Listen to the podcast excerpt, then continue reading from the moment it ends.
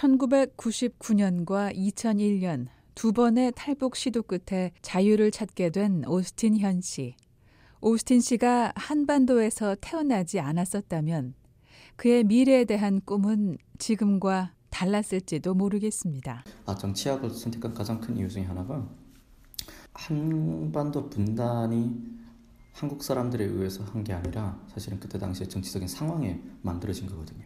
오스틴 씨는 자신이 정치학을 선택한 배경에는 한반도 역사가 있다고 말합니다. 남북의 대립이라든가 그리고 한국 전쟁, 소련의 북한 진주, 미군의 남한 진주 이런 것들이 아이러니한 거는 한국인의 운명을 결정짓는데 한국인들이 역할을 못해요.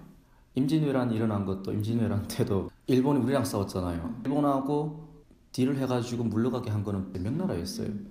19세기 말 러시아와 일본, 일본과 미국의 가츠라 테프트 밀약, 일본 강점기가 끝난 것도 당시 한국은 2차 세계대전의 수혜자였다고 언급하는 오스틴 씨.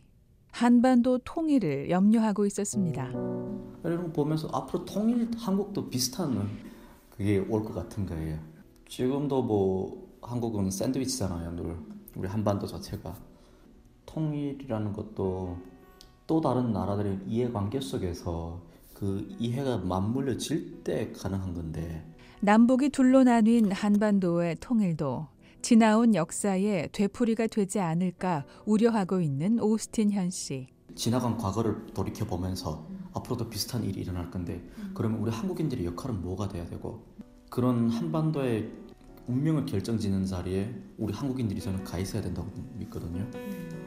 그래서 we need people at the table.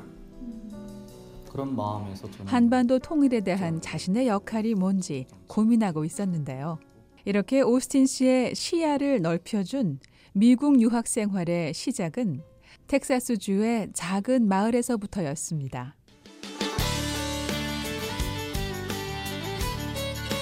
오스틴 씨가 미국에 처음 발을 디딘 곳은 텍사스.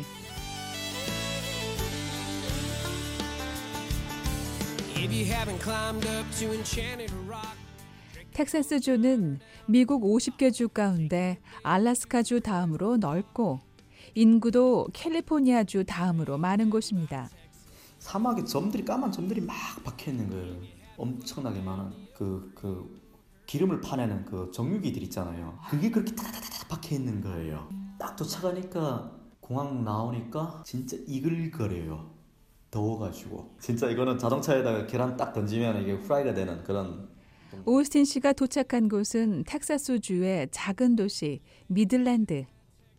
인구 13만 정도가 모여 사는 작은 도시였습니다. 텍사스에 있는 조그마한 한인교회가 있어요. 미들랜드 한인교회라고 교회 목사님이 비전이 크신 분이에요. 앞으로 통일을 할 때 통일이든 뭐든 한반도 관련돼서 젊은 청년들이 키워져야 되고 그 중에서도 북한 출신의 청년들이 잘 교육받고 믿음으로 서가지고 이, 이런 일을 했으면 좋겠다. 출석 인원 40명의 작은 한인 교회에서 북한 청년 지도자 양성을 위한 기금을 마련했고 한국에서 살고 있던 오스틴 씨가 기회를 얻게 된 겁니다. 당시 한국에서 고등학교를 졸업한 뒤 뉴질랜드 유학 생활을 마치고 돌아온 오스틴 씨는 미들랜드에서 2년제 단과대학을 다니게 됐고 이 학교에서 역사학을 공부하게 됐습니다. 그리고 오스틴 씨는 바로 이곳에서 소중한 인연들을 만나게 됩니다.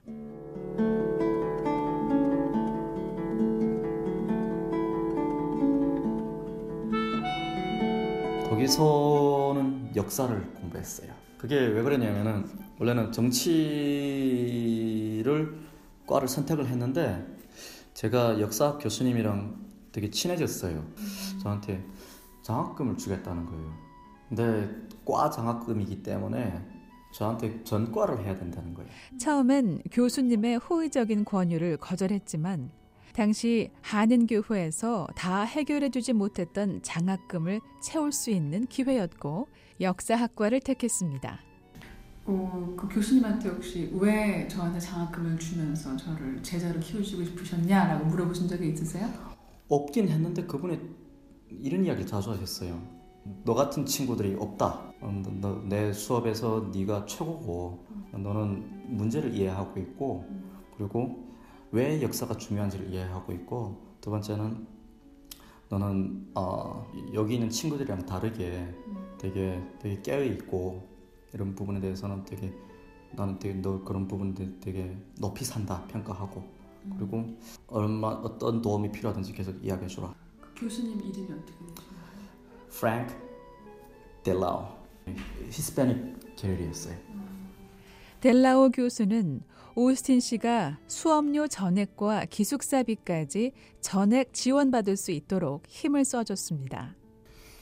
이분이 장학금을 다루는 그 파이낸스 그쪽 디파트먼트에 다 전화를 해갖고 자기 친구들 다 뭐 동료들이니까 이 친구는 장학금을 받아야 된다.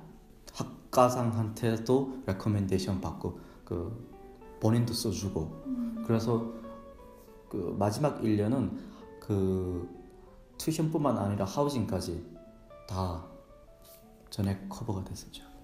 교수님의 도움으로 전액 장학금 혜택을 누리면서 단과대학을 졸업한 오스틴 씨. 교수님으로부터 귀한 선물을 받았습니다. 되게 그분이 나가 제가 나중에 졸업할 때 선물을 하나 주셨어요. 회중 시계. 줄이 달린 그 시계 있잖아요. 뚜껑 여는 거. 그 뒤에 그걸 써주셨어요. 그 윈스턴 처칠의 유명한 구절. Never, never, never give up. 시계에 써 있는 문구는 절대, 절대로 포기하지 마라였습니다. 잊을 수 없는 졸업 선물을 받은 오스틴 씨. 전교 학생 수가 5천 명이 안 되는 단과대학에서 미국의 명문대학 진학자가 나올 때도 자기 일처럼 기뻐했던 교수님이라고 말합니다. 굉장히 기뻐하셨죠.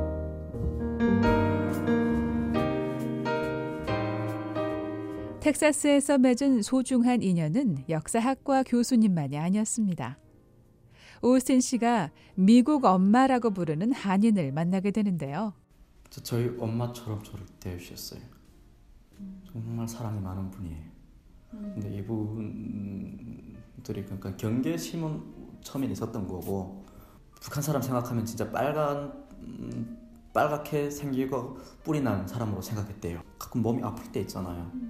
약을 사오고 바리바리 꿍져가지고 제 기숙사 와가지고 저 먹이려고 노력하고 그리고 일주일에 꼭 한 번씩 집에 데려가서 한국 음식 해주시고 미국의 어머니 한 분이 더 생긴 심정이었습니다. 오스틴 씨는 이 한인 여성 가족과 함께 정을 나누며 살았습니다. 힘들 때 위로받고 기쁨도 함께 나눴습니다.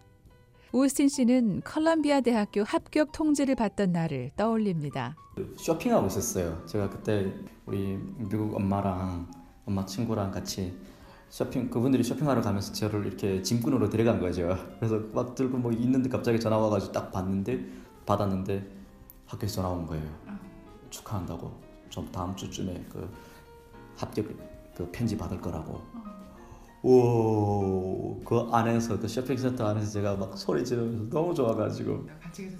그분들 막 울고 난리 났죠. 진짜. 예, 왜냐면 그 미국 저희 미국 어머님도 막 눈물 흘리면서 정말 꼭 될 줄 알았다고.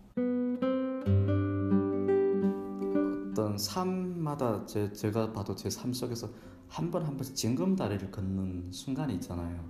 그때 저를 손을 잡고 같이 걷어줬던 분이죠.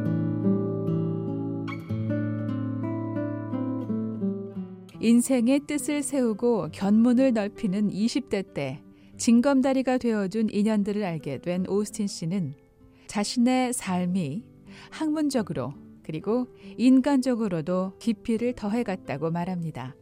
넓디 넓은 텍사스에서 오스틴 씨는 자신의 꿈에 대한 커다란 가능성을 발견하게 됐습니다.